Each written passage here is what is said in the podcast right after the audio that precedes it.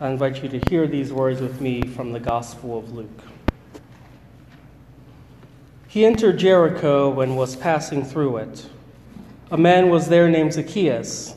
He was a chief tax collector and was rich. He was trying to see who Jesus was, but on account of the crowd, he could not, because he was short in stature. So he ran ahead and climbed a sycamore tree to see him, because he was going to pass that way. When Jesus came to the place, he looked up and said to him, Zacchaeus, hurry and come down, for I must stay at your house today. So he hurried down and was happy to welcome him. All who saw it began to grumble and said, He has gone to be the guest of one who is a sinner. Zacchaeus stood there and said to the Lord, Look, half of my possessions, Lord, I will give it to the poor.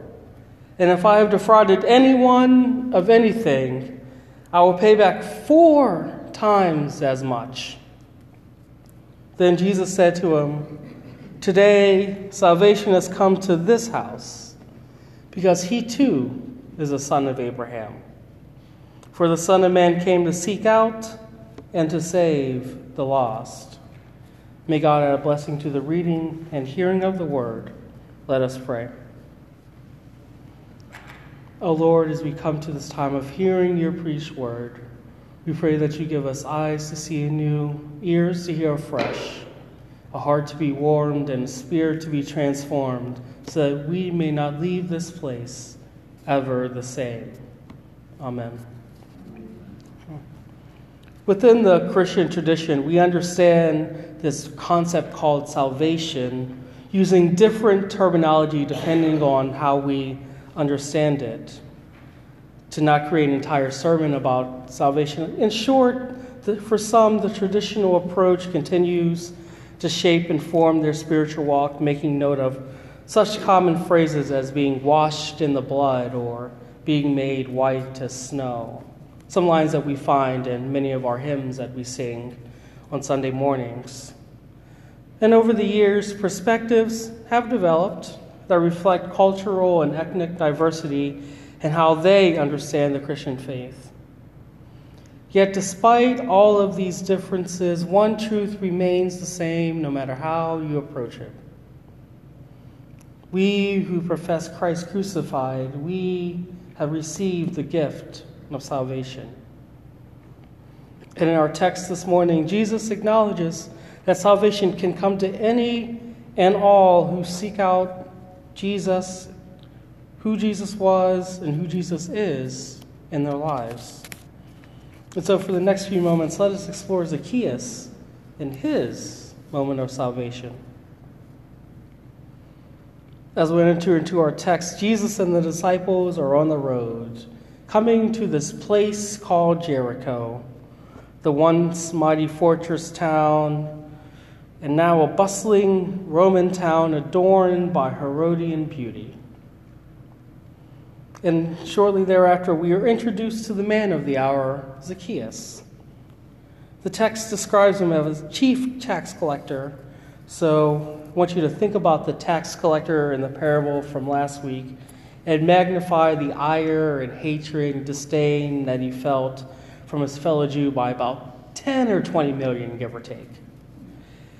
And so, as a chief tax collector, his wealth coming from wanting to make a profit would have certainly made him stand out and stand apart from others in society. And even more important than his wealth, a chief tax collector was seen often as corrupt and morally lacking, or morally short, if you will. And as we've heard over recent weeks, the rich in the Gospel of Luke don't really feel too good once Jesus starts to speak. But the beginning of Jesus and Zacchaeus' interaction is not normal to anything that we've spoken about over the past few weeks. Zacchaeus is trying to see Jesus, but the crowd is too great. You can imagine Zacchaeus with a soft, Excuse me, excuse me as he tries to squeeze through the people attempting a couple of times with soft, excuse me, excuse me, before he takes a quick break and attempts again. The crowds are so large that he realizes he might not get the chance to see Jesus here in this place, despite the grandeur and weight of his position in society. Or perhaps because of it, the crowd keeps him back. So he comes up with another idea. Maybe I can't see him now, but I know the way that he's going to be traveling, and I know where he will be. So maybe I can see him then. He remembers that there is a sycamore tree along the way, and standing about 30 feet high, and complete with large, low hanging branches, it was a perfect vantage point for Zacchaeus to finally see Jesus. And so we have this image that we're all familiar with from our Sunday school lessons over the years. This short man, Zacchaeus, running and sitting in this tall sycamore tree. But I want to propose this question, a question that I've wrestled with since I first heard it in a sermon years ago. Was Zacchaeus the one that was short in height, or was it Jesus? Was Zacchaeus short in height, as we have all learned since we were younger, or was he short in moral standing because of his profession and his character?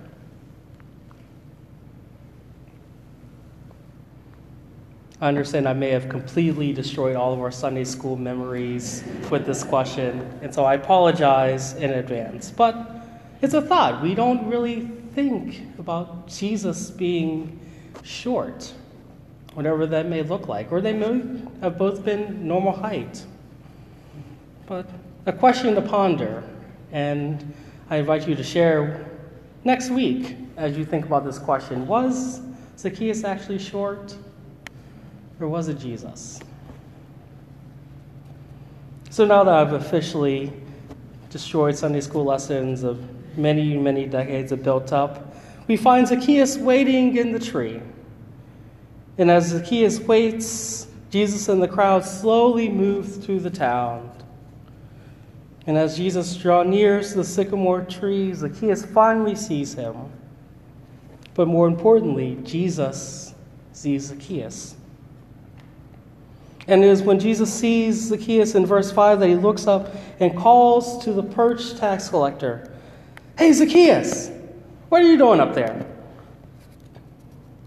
Now, it was at this point where I'm sure Zacchaeus was shocked and even startled a bit as he slowly made his way down the tree.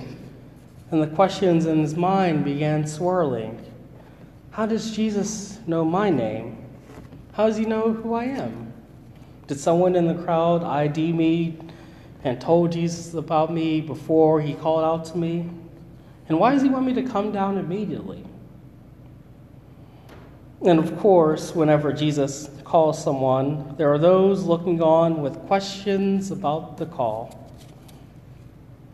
We find the crowd's reaction in response to what has just transpired, and as they were caught up in their own feelings, their disdain joined together in one voice. Grumbling and mumblings from the crowd began to intensify.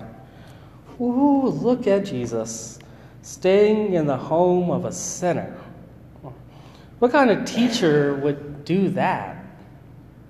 Who does Jesus think he is? Doesn't he know who Zacchaeus is?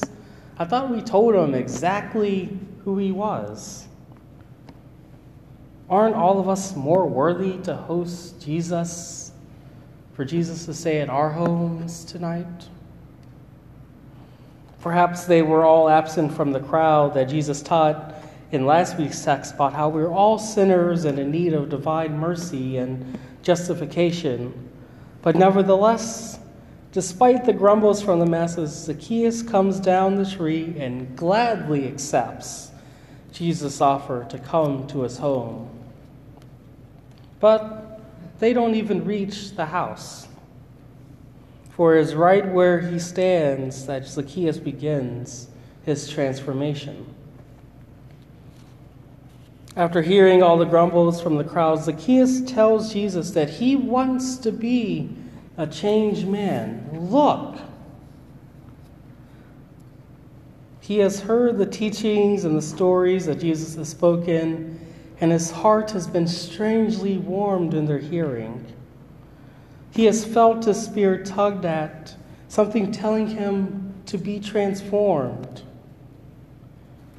There's a reason why Zacchaeus wanted to see Jesus.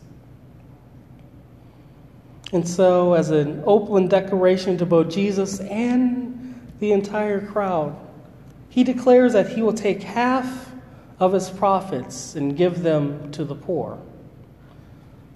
No longer will he live off the whole of his excess and spending lavishly, but he is doing the religious duty of giving to the least among him. And his giving is not only exclusive to the poor, but also to those who are poor because of his shrewdness and his corrupt actions. Zacchaeus knows that he was corrupt. He knows that he has cheated many individuals out of their hard earned money by over taxation. And so, in response to his own cheating, he tells Jesus and the onlookers in the crowd that he will not just pay back what was owed, but he would pay back four times as much per person. Now, that's paying it forward, if I've ever seen it. The ending of our text this morning comes to us in the last two verses where Jesus responds to his words of transformation from Zacchaeus. However, in contrast to the other characters we have heard from in recent weeks, Jesus knows and hears the validity in the tax collector's words. He knows somehow that he is not just merely providing lip service to his guests as a way to come off and present himself a certain way, but rather Jesus hears the sincerity and humility that comes from a truly transformed heart. Jesus tells Zacchaeus that salvation has come to not just him, but his entire household. Because they are all directly impacted by his change of heart. They too are affected by the giving of half of his possessions. So, shouldn't they also be participants and recipients in the transformation of their hearts as well?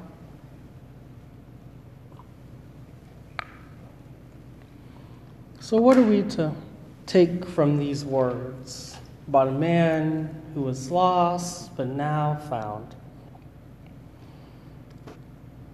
So, we mentioned last week stewardship is a basic attitude that governs how we act towards what we own as well as the things for which we are responsible.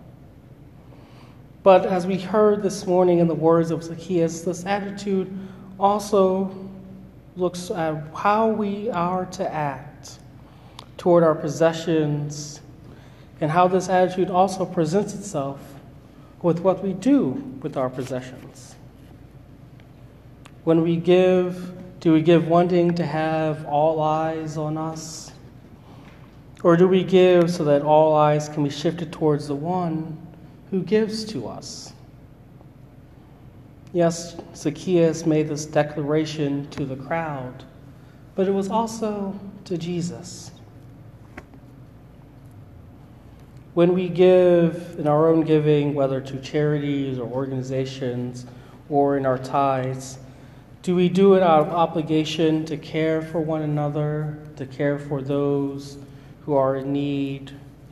Or is our giving out of an obligation to simply complete a checklist year by year? I believe that in our text this morning, it was the declaration of giving that came before the moment of salvation. And so, as we give, we are saved.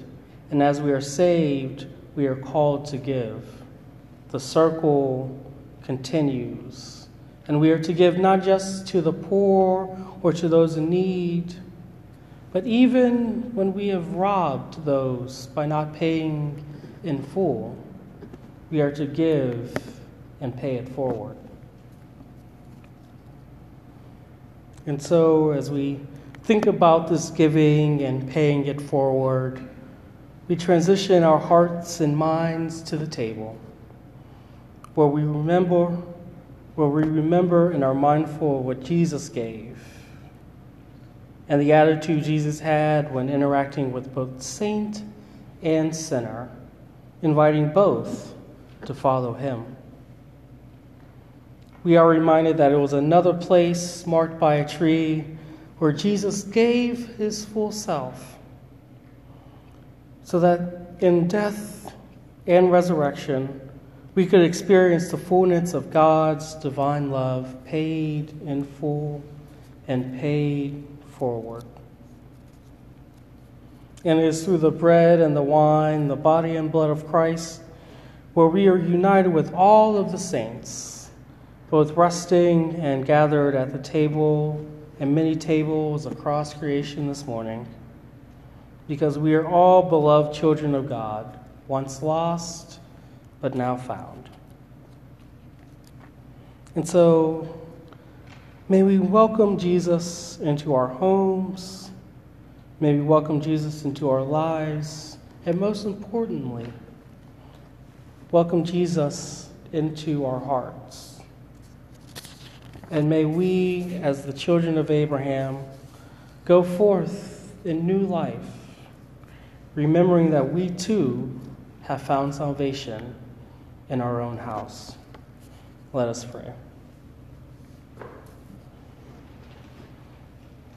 oh Lord, we give you thanks and praise for this day and the words that you would have us to hear. As we gather around the table and go forth from it, May you continue to shape us, knowing that we are saved and called to go forth in the salvation that you have granted and blessed us with. In Christ's name we pray. Amen.